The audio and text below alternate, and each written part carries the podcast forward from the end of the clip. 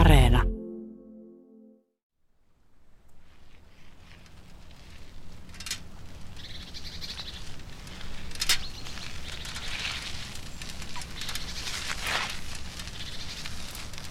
nukuin viime yönä huonosti, koska jännitän. Lähden kotoa hyvissä ajoin. En halua myöhästyä. Hyppään pyörän selkään. Hiekka rahisee renkaiden alla. Aurinko paistaa pilvettömältä taivaalta. Muutaman kilometrin päästä alkaa asfaltti ja vähän myöhemmin pyörätie. Parinkymmenen kilometrin pyöräilyn aikana ehdin pohtia sitä, että sain loma-ajan Suomessa kesätyön kuukaudeksi. Se on pieni ihme. Laitan pyörän telineeseen ja odottelen muita. Haalariasuinen vanhempi mies on työnjohtaja. Hän viittoo meidät luokseen. Keräännymme puoli ympyrää ja kuuntelemme työnjohtajan ohjeita. No niin, pojat ottavat nuo päältä ajettavat ruohonleikkurit. Tytöt, teille on varattu nuo työnnettävät ruohonleikkurit, toteaa työjohtaja sellaisella elämäänsä ja työhönsä kyllästyneen ihmisen äänellä. Työvälineiden jako sukupuolen perusteella tuntuu väärältä. Mä myöskin korostaisin nimenomaan sitä niin kuin intersektionaalisuutta käsittelevällä pääsee kuitenkin ennen kaikkea käsiksi niihin rakenteellisiin kysymyksiin, jotka asettavat ihmisiä ja yhteisöjä tietynlaisiin tilanteisiin, jossa esimerkiksi tietynlaiset valinnat näyttäytyvät mahdollisina ja toiset eivät, ja kuinka erilaiset ihmiset erilaisista lähtökohdista, erilaisten erojen risteyksissä on hyvin erilaisessa asemassa, ja kuinka erilaiset syrjinnän muodot esimerkiksi vaikuttaa tässä.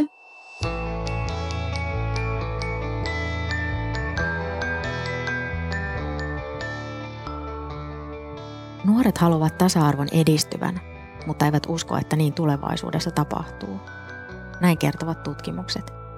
Tässä jaksossa pohdin intersektionaalisen feminismin vahvuuksia ja heikkouksia, feministisen tutkimuksen etiikkaa sekä millaisia kamppailuja tasa-arvosta käydään Suomessa ja Euroopassa. Kuuntelet Havaintoja ihmisestä -ohjelmaa. Minä olen Satu Kivelä. Ikä, sukupuoli ja asema voivat vaikuttaa siihen, miten meihin suhtaudutaan tai mikä nähdään meille mahdollisena. Aika moni meistä tai joku läheisemme on varmaan joskus jossain vaiheessa elämäänsä kokenut jonkinlaista syrjintää. The Global Gender Gap-raportti vuodelta kaksituhattakaksikymmentä on karua luettavaa. Sen mukaan kukaan meistä tai meidän lapsistammekaan ei näe sukupuolten tasa-arvon erojen katoamista seuraavaan sataan vuoteen. Siis seuraavaan sataan vuoteen. Näin käy, jos mitään ei tehdä toisin. Intersektionaalisessa näkökulmassa sukupuolten moninaisuus on lähtökohta, mutta se ei suinkaan ole ainoa asia, joka kautta ihmisen mahdollisuuksia toimia yhteiskunnassa tarkastellaan. Terveyden ja hyvinvoinnin laitoksen mukaan intersektionaalisuus käsitteenä tuo esille, kuinka ihmisen asemaan vaikuttavat monet muutkin erot, kuten muun muassa ikä, yhteiskuntaluokka, seksuaalinen suuntautuminen ja alkuperä. Intersektionaalisuus auttaa meitä näkemään myös näiden risteävien erojen vaikutusta ihmisen asemaan ja mahdollisuuksia vaikuttaa ja tehdä valintoja. Laki kieltää syrjinnän, mutta silti siitä tapahtuu. Tyttöjä syrjitään iän ja sukupuolen vuoksi enemmän kuin poikia, kertovat perustutkimukset edelleen. Ja vieraskielisyys lisää syrjinnän riskiä. Sukupuoli- ja seksuaalivähemmistöjen syrjintä on monimuotoista kouluissa ja työpaikoilla. Tämä käy ilmi Jukka Lehtosen tutkimuksista. Suurin osa intersektionaalisesta tutkimuksesta keskittyy vähemmistöjen aseman tutkimiseen, mutta mahdollista on myös tutkia esimerkiksi maaseudulla asuvien nuorten mahdollisuuksia harrastaa ja opiskella. Yksinkertaisimmillaan intersektionaalisuuden voi kääntää just vaikka risteäviksi eroiksi. Intersektionaalisuus, nimenomaan kun Kimberlé Crenshaw lähti puhumaan mustien naisten kokemuksesta, niin intersektionaalisuus tarkoittaa sitä, että sitä ei voitu tavallaan redusoida rotuun, mustien miesten kokemuksiin tai sukupuoleen, naisten kokemuksiin, vaan Crenshawlle intersektionaalisuus tarkoitti sitä, että mustien naisten kokemus oli jotain erilaista ja jotain enemmän kuin se, että lisättiin, otettiin vaan se mustien miesten kokemus ja valkoisten naisten kokemus. Eli intersektionaalisuus liittyy näihin risteäviin eroihin. Tänä päivänä on tietysti, mä oon itse vaikka tasa-arvon tutkija, tasa-arvopolitiikan tutkija, niin on olennaista puhua paitsi rodusta, sukupuolesta. Crenshaw puhuu paljon myös luokasta, mustien naisten kohtaamasta köyhyydestä, mutta meillä on paljon muitakin eroja tietysti, joita me tänä päivänä tuodaan siihen keskusteluun. Seksuaalisuus, vammaisuus, ikä, näiden luokan, sukupuolen ja rodun lisäksi. Ja ehkä tasa-arvon tutkijana, politiikan tutkijana, niin pidän myös tärkeänä tavallaan sitä, että intersektionaalisuudessa ei ole tavallaan kysymys yksittäisten ihmisten identiteetistä, vaan siinä on todellakin kysymys niin kuin yhteiskunnan rakenteista ja niiden ymmärtämisestä, että miten nämä rakenteet vaikuttaa meidän elämässä ja miten tietyllä niin kuin politiikalla, oli se sitten tasa-arvopolitiikkaa tai yleistä ää, mitä tahansa politiikkaa, talouspolitiikkaa, ulko- ja turvallisuuspolitiikkaa ja niin edelleen, niin miten me tavallaan vaikutetaan niihin rakenteisiin, jotka vaikuttaa sitten ihmisten elämässä hyvin eri tavoin. Näin kertoo Tampereen yliopiston sukupuolen tutkimuksen professori Johanna Kantola. Kun muutamia Suomen historian tasa-arvon merkkipaaloja tarkastelee intersektionaalisten linssien läpi, voi havaita, ettei yhteiskunta ole kohdellut yhdenvertaisesti kaikkia kansalaisiaan. Suomessa naiset saivat äänioikeuden vuonna tuhatyhdeksänsataakuusi, ensimmäisenä Euroopassa ja toisena maailmassa. Äänioikeus ei kuitenkaan koskenut köyhiä naisia ja miehiä, jotka elivät vaivais- ja köyhäinhoidon varassa.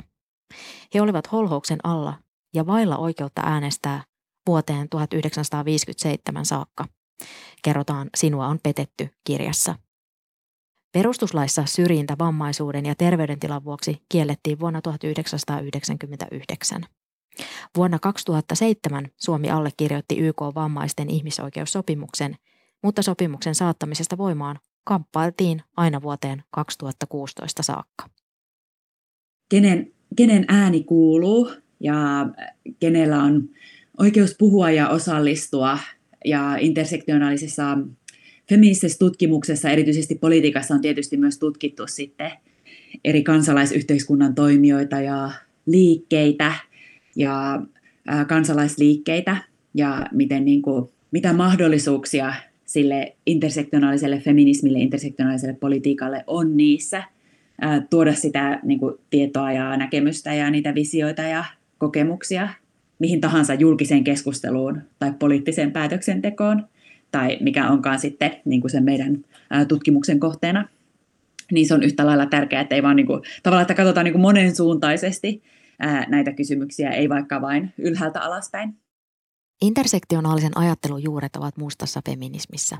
Se on ollut olemassa jo kauan ennen kuin ajattelutapa virallisesti nimettiin juuri intersektionaalisuudeksi. Yhdysvalloissa orjaksi syntynyt Sojourner Truth eli orjan elämää New Yorkissa ennen kuin pakeni vapauteen vuonna tuhatkahdeksansataakaksikymmentäkuusi. Truth vastusti orjuutta ja vaikutti myös naisasialiikkeessä. Hän piti spontaanin ja kuuluisan puheen "Ain't I a woman?" Enkö minä ole nainen? Naisten oikeuksien konferenssissa Ohiossa vuonna tuhatkahdeksansataaviisikymmentäyksi. Truth kiinnitti puheessaan huomiota siihen, miten mustia naisia syrjitään ihonvärin ja sukupuolen vuoksi. Truth otti kantaa siihen, kuinka valkoisen naisen oikeuksia ajavat liikkeet keskittyvät ajamaan vain valkoisten naisten oikeuksia. Truthin puhetta siterataan usein feministisessä tutkimuksessa, kertoo professori Johanna Kantola. Ja se on hirveän tärkeä, ja tämä "Ain't I a woman" niin kuin tavallaan sellainen voimakas lause ja kysymys. Ja tämän päivän tutkimuksen näkökulmasta se osoittaa hyvin selvästi, että miten nämä kysymykset esimerkiksi intersektionaalisesta feminismistä, josta tullaan puhumaan tänään, niin miten niillä on hyvin pitkä historia ja ää, ne todellakin ulottuu sinne tuhatkahdeksansataaluvulle orjuuteen, ne ulottuu sitä kauemmas ja näitä ajatuksia on artikuloineet ja niistä ovat puhuneet hyvin monet. Et tietysti jos puhutaan intersektionaalisuudesta, intersektionaalista feminismistä, niin on hirveän helppoa tavallaan keksiä sitä pyörää yhä uudestaan ja puhua näistä käsitteistä niin kuin hyvin uudenlaisina. Mutta ainakin mulle tämä Truthin lausuman merkitys on just siinä historiassa ja tavallaan sen huomioimisessa ja niiden moninaisten juurien huomioimisessa. Tavallaan historiallisten juurten ja monienkin historiallisten juurten ää, tota, jäljittäminen ja hahmottaminen ja tunnustaminen. Ja tietyllä tavalla sen pohtiminen, että miten tämänhetkinen keskustelu intersektionaalisuudesta, eroista, syrjinnästä, tasa-arvosta ja niin edelleen, niin mitkä ne tavallaan moninaiset juuret on, mistä tähän ylipäätään on, on, on päästy.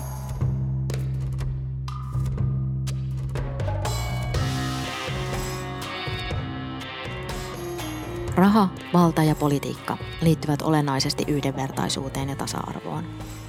Euroopassa on kuluneen kymmenen vuoden aikana ollut talouskriisi. Eri puolilla on harjoitettu leikkauspolitiikkaa. Talouspolitiikka ja julkisen talouden hallinta voi vahvistaa ja muokata sukupuoleen liittyviä epätasa-arvoisia rakenteita. Näin kerrotaan tasa-arvopolitiikan suunnanmuutoksia kirjassa. Isabella Becker on tutkinut politiikkaa ja taloutta sukupuolinäkökulmasta. Hänen mukaansa talouspoliittiset instituutiot vaikenevat ja sivuuttavat sukupuolen. Kyse on strategisesta hiljaisuudesta. Suomen työmarkkinat ovat vahvasti sukupuolittuneet naisten ja miesten aloihin. Joka viikko luemme uutisia naisvaltaisten alojen kestämättömästä tilanteesta.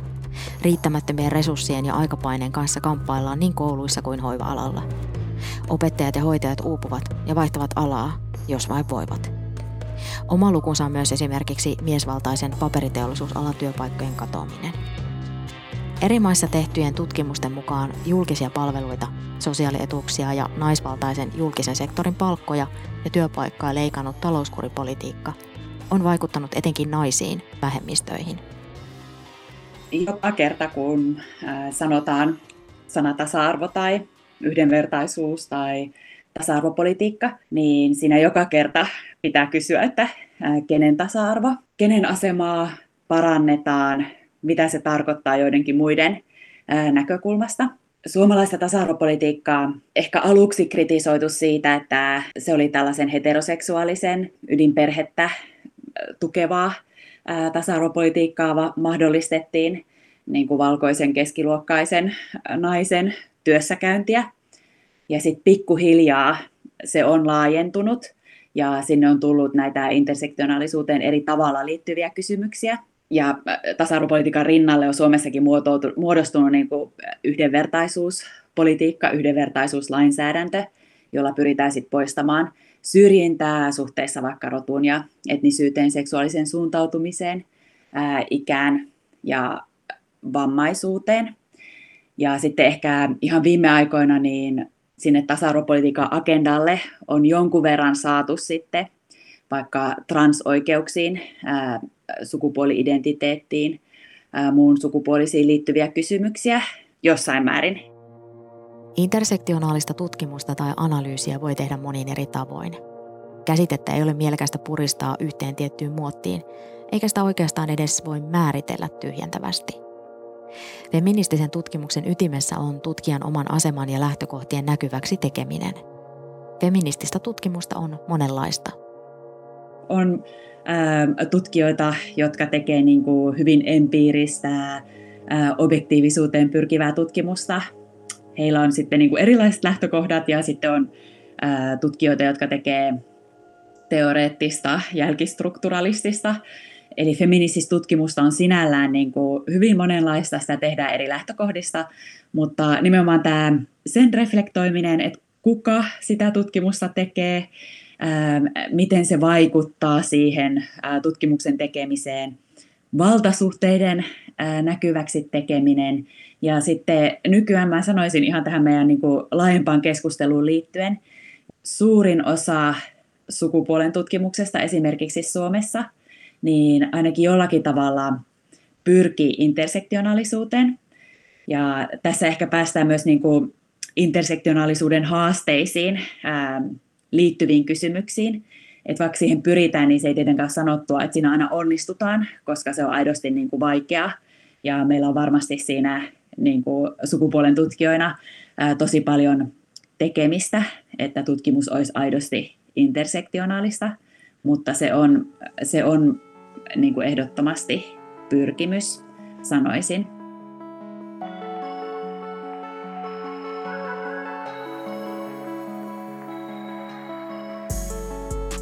Haastaako intersektionaalinen lähestymistapa vallitsevaa järjestelmää vai hyväksyykö se sen? Ovatko kategoriat itsessään toiseuttavia? Millaista valtaa käytetään, kun ihmisiä määritellään kuuluvan johonkin kategoriaan? Näitä kysymyksiä akateemisella kentällä ovat esittäneet eri tutkijat. Sukupuolen tutkimuksen professori Jennifer Nash on kritisoinut intersektionaalista lähestymistapaa siitä, että usein musta nainen valikoituu tutkimuksen prototyyppiseksi, intersektionaaliseksi subjektiksi. Kategoriat itsessään voi nähdä myös eroa tuottavina ja ylläpitävinä. Intersektionaalista tutkimusta voi tehdä monella eri tavalla. Jokainen tutkija määrittelee ja perustelee oman tieteellisen lähestymistapansa. Feministisessä teoriassa tietysti keskustellaan paljon sit siitä, että minkälaisia nämä kategoriat on, onko ne niinku joidenkin mielestä ne on ennalta määriteltyä, me voidaan lähteä tutkimaan sitä itse Äh, lähestyn näitä enemmän tällaisesta jälkistrukturalisesta näkö, näkökulmasta, että näitä eroja myös tuotetaan näissä keskusteluissa. Eli ne ei ole mitään niin kuin ennalta annettuja, vaan niihin liittyviä eriarvoisuuksia aina myös tuotetaan äh, samalla, kun me puhutaan niistä. Valtio on totuttu näkemään tasa-arvon edistäjänä niin Suomessa kuin muissakin Pohjoismaissa. Monet Suomen tasa-arvolain uudistuksista juontavat juurensa Euroopan unionin lainsäädännön muutoksiin. Kansalaisyhteiskunta ja valtio voivat tehdä hedelmällistä yhteistyötä. Tasa-arvopolitiikan suunnanmuutoksia kirjassa mainitaan äitiyslaki yhtenä onnistuneena esimerkkinä tasa-arvon edistämiseksi. Venla Oikkonen on feministinen tieteen ja teknologian tutkija. Hän on tutkinut muun muassa genetiikkaa ja evoluutioajattelua kulttuurisena ilmiönä. Parhaillaan Oikkonen tutkii rokotteista käytäviä kiistoja. Esimerkiksi kysymykset tämmöisistä yksittäisistä teknologioista, yksittäisistä vaikkapa lääkkeistä, lääketieteen kehityksestä. Miten ne, ne vaikuttavat ensinnäkin ihmisiin, jotka erilaisten erojen kautta aset, ovat hyvin erilaisessa tilanteessa, niin hyvin eri tavoin. Kysymykset lääketestauksesta, myös kliinisistä tutkimuksista ja muista, niin niillä on hyvin pitkä historia, joissa erilaiset eri väestöryhmät on olleet hyvin erityyppisessä asemassa. Jos mietitään esimerkiksi niin kuin, historiallisesti on tehty hyvin, hyvin eettisesti kyseenalaisia tutkimuksia erilaisilla vähemmistöillä, vaikkapa vankilassa olevilla, mustilla, Yhdysvalloista on useita tapauksia, alkuperäiskansoilla. Semmoinen, mikä niin kuin saatetaan olettaa, että on esimerkiksi lääketieteen historiassa tämmöinen kuin lupaus paremmasta tulevaisuudesta ja terveydestä, niin se saattaa ollakin hyvin, näyttäytyä hyvin erilaiselta tietyssä historiallisessa kontekstissa, jossa siellä on takana se pitkä historia, missä äh, ihmisiä äh, on tutkittu, heihin on kohdistunut erilaisia toimenpiteitä, ja he ovat joutuneet erilaisten tämmöisten niin kuin lääketieteellisten teknologioiden ja tutkimuksen kohteeksi hyvinkin syrjivällä ja ongelmallisella tavalla. Niin se, että miten esimerkiksi erilaiset uudet teknologiat ja muut, miltä ne näyttäytyy, se ei olekaan yhtään niin selkeästi, yksiselitteisesti joku tämmöinen yhdessä jaettu kuva paremmasta tulevaisuudesta, kun sitä tarkastellaan intersektionaalisesta näkökulmasta. Kansainvälisesti keskustelua intersektionaalisuudesta on käyty tuhatyhdeksänsataakahdeksankymmentäluvulta lähtien. Suomessa noin kaksituhattaluvulta saakka, ainakin akateemisissa piireissä. Intersektionaalisuus on välillä julkisessa keskustelussa ymmärretty tahallisesti väärin, esimerkiksi leimattu ideologiaksi tai sitä on moitittu vaikeaksi. Kritiikissä ei aina suinkaan kyse ole vain tietämättömyydestä, sanoo kulttuurin tutkija Venla Oikkonen. Mun mielestä tähän liittyy sellainen tavallaan käsitteiden politiikkakin, että miltä aloilta sallitaan tavallaan vaikeat käsitteet ja miltä aloilta oletetaan, että niiden pitäisi olla lähtökohtaisesti jotenkin niin kuin yleistajuisia. Käsite itsessään saakin olla haastava. Se on tietyllä tavalla, se tekee siitä nimenomaan sen käsitteen.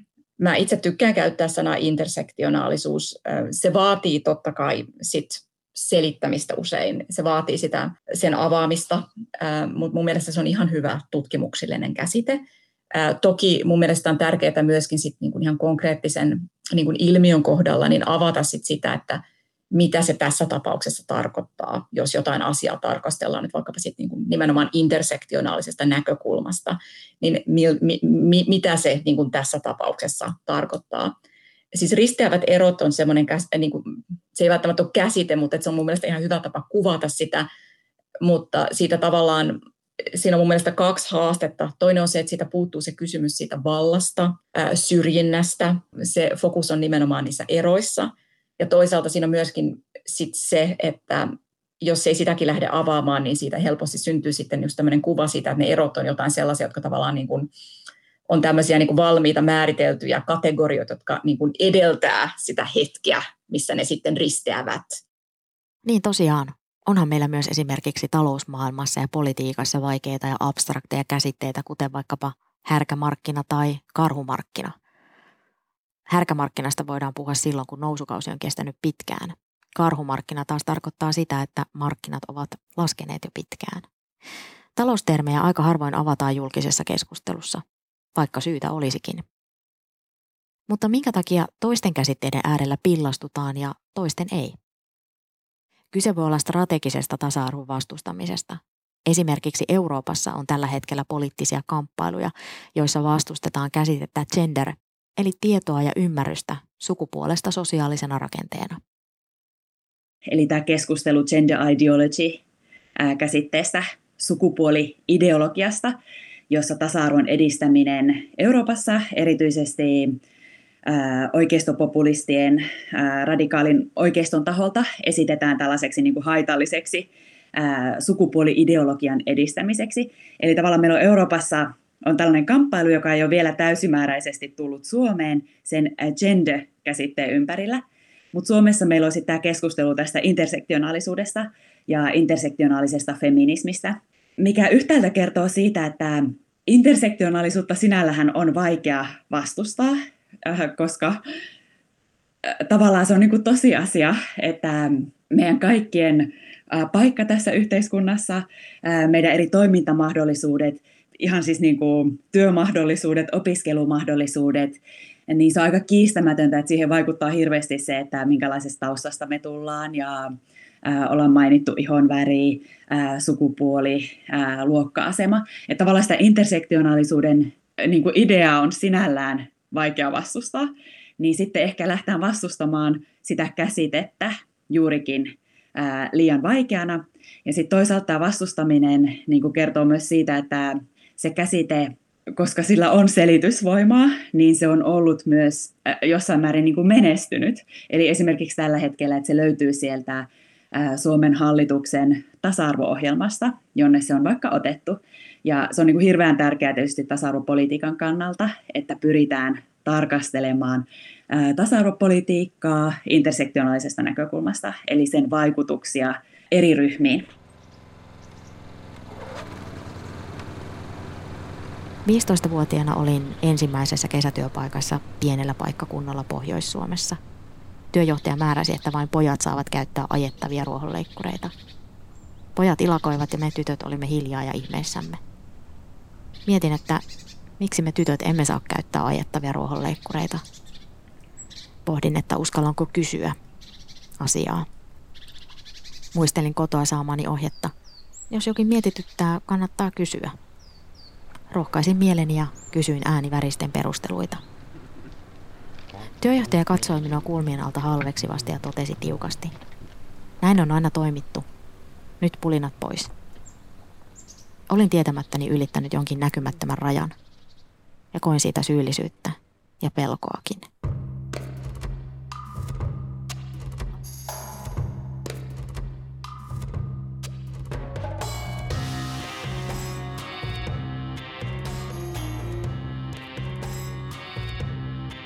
Sosiaalinen eriarvoisuus tai etuoikeudet läpäisevät ihmisen elämän. Toisaalta harva ihminen on vain alistettu tai etuoikeutettu, vaan ne voivat riippua tilanteesta. Intersektionaalinen tutkimus tai analyysi mahdollistaa vallan ja normien tarkastelun kriittisesti. Joidenkin tutkijoiden mukaan on mielekkäämpää kysyä, että mitä intersektionaalisuus tekee, kuin mitä se on. Yksi tasa-arvon vastustamisen strategioista on intersektionaalisuuden ja feminismin leimaaminen ideologiaksi, kertoo professori Johanna Kantola. Tutkijoina me puhutaan feministisestä teoriasta ja feministisestä lähestymistavasta, joka ohjaa sitä tutkimusta, niin sitten vastustajien näkökulmasta on niin kuin helppo leimata se vaikka ideologiaksi, poliittiseksi kysymykseksi sitä kautta. meillä on vallalla näitä eri tasa-arvon vastustamisen strategioita, ja ne tekee siitä puhumisesta niin kuin vaikeaa, mutta myös tarpeellista. Tällaisia strategioitahan on ollut, Venla puhui tuossa aikaisemmin historiallisuudesta, niin monet näistähän on niin kuin hyvin va- vanhoja ja ne on ollut vallalla pitkään ja ne kaivetaan aina esiin yhä uudestaan. Ehkä liittyen näihin kamppailuihin, niin myöskään sukupuolten tasa-arvon asema Suomessa ei missään nimessä, ja sen niin kuin edistämisen asema niin ei missään nimessä ollut yksinkertainen, että meillä nimenomaan on hyvin paljon niitä niin kuin ongelman pois puhumisen puhetapoja. Että meillähän on asiat hyvin, ei meillä, mutta muualla historiallisesti. Ää, jo silloin, kun naiset saivat äänioikeuden Suomessa, eli tutkijoina me ollaan oltu just kiinnostuneita siitä, että minkälaisia nämä puhettavat on, joilla puhutaan sitä ongelmaa pois. Ja sen takia, että aina ei ole niin kuin täysin oikeutettua puhua edes siitä sukupuolten tasa-arvosta, niin se tietysti sitten vaikeuttaa sitä intersektionaalisuudesta puhumista niin kuin entisestään, että kun pitäisi mennä vielä, vielä syvemmälle näissä asioissa. Suomessa on tyypillistä hyvä- ja huono-osaisuuden kasautuminen. Yhdenvertaisuuden ja tasa-arvon edistämiseksi tarvitsemme tutkittua tietoa ja tekoja. Tasa-arvopolitiikan suunnanmuutoksia kirjassa esitellään käsite kriittinen tasa-arvolukutaito. Professori Johanna Kantolan mukaan sitä voi verrata esimerkiksi kriittiseen medialukutaitoon.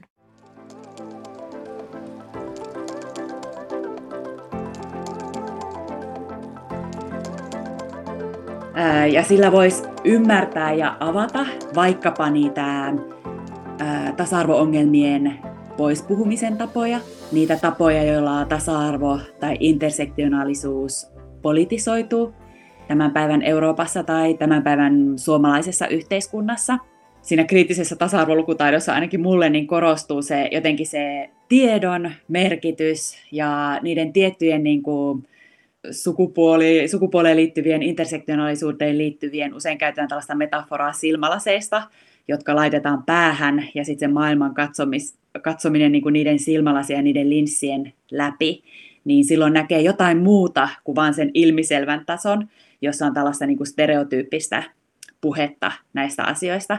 Ja se on tietysti niin kuin hirveän tärkeää, koska sillä on niin konkreettisia seurauksia sille, että miten eri ihmiset pystyy toimimaan tässä yhteiskunnassa ja minkälaisissa töissä he käy ja minkälaista palkkaa he saa ja miten hoivavastuu jakaantuu, väkivaltaan liittyvät kysymykset ja niin edelleen, koska se sukupuoli edelleen rakentaa meidän yhteiskuntaa niin voimakkaasti, niin tämä kriittinen tasa-arvolukutaito auttaisi sen ymmärtämisessä ja niiden rakenteiden purkamisessa ja sen toisenlaisen maailman kuvittelemisessa.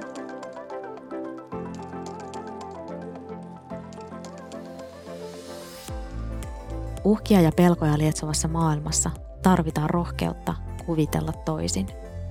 Aikoinaan naisten äänioikeus on ollut utopia, kuten myös kaikille verovaroin kustannettu peruskoulu.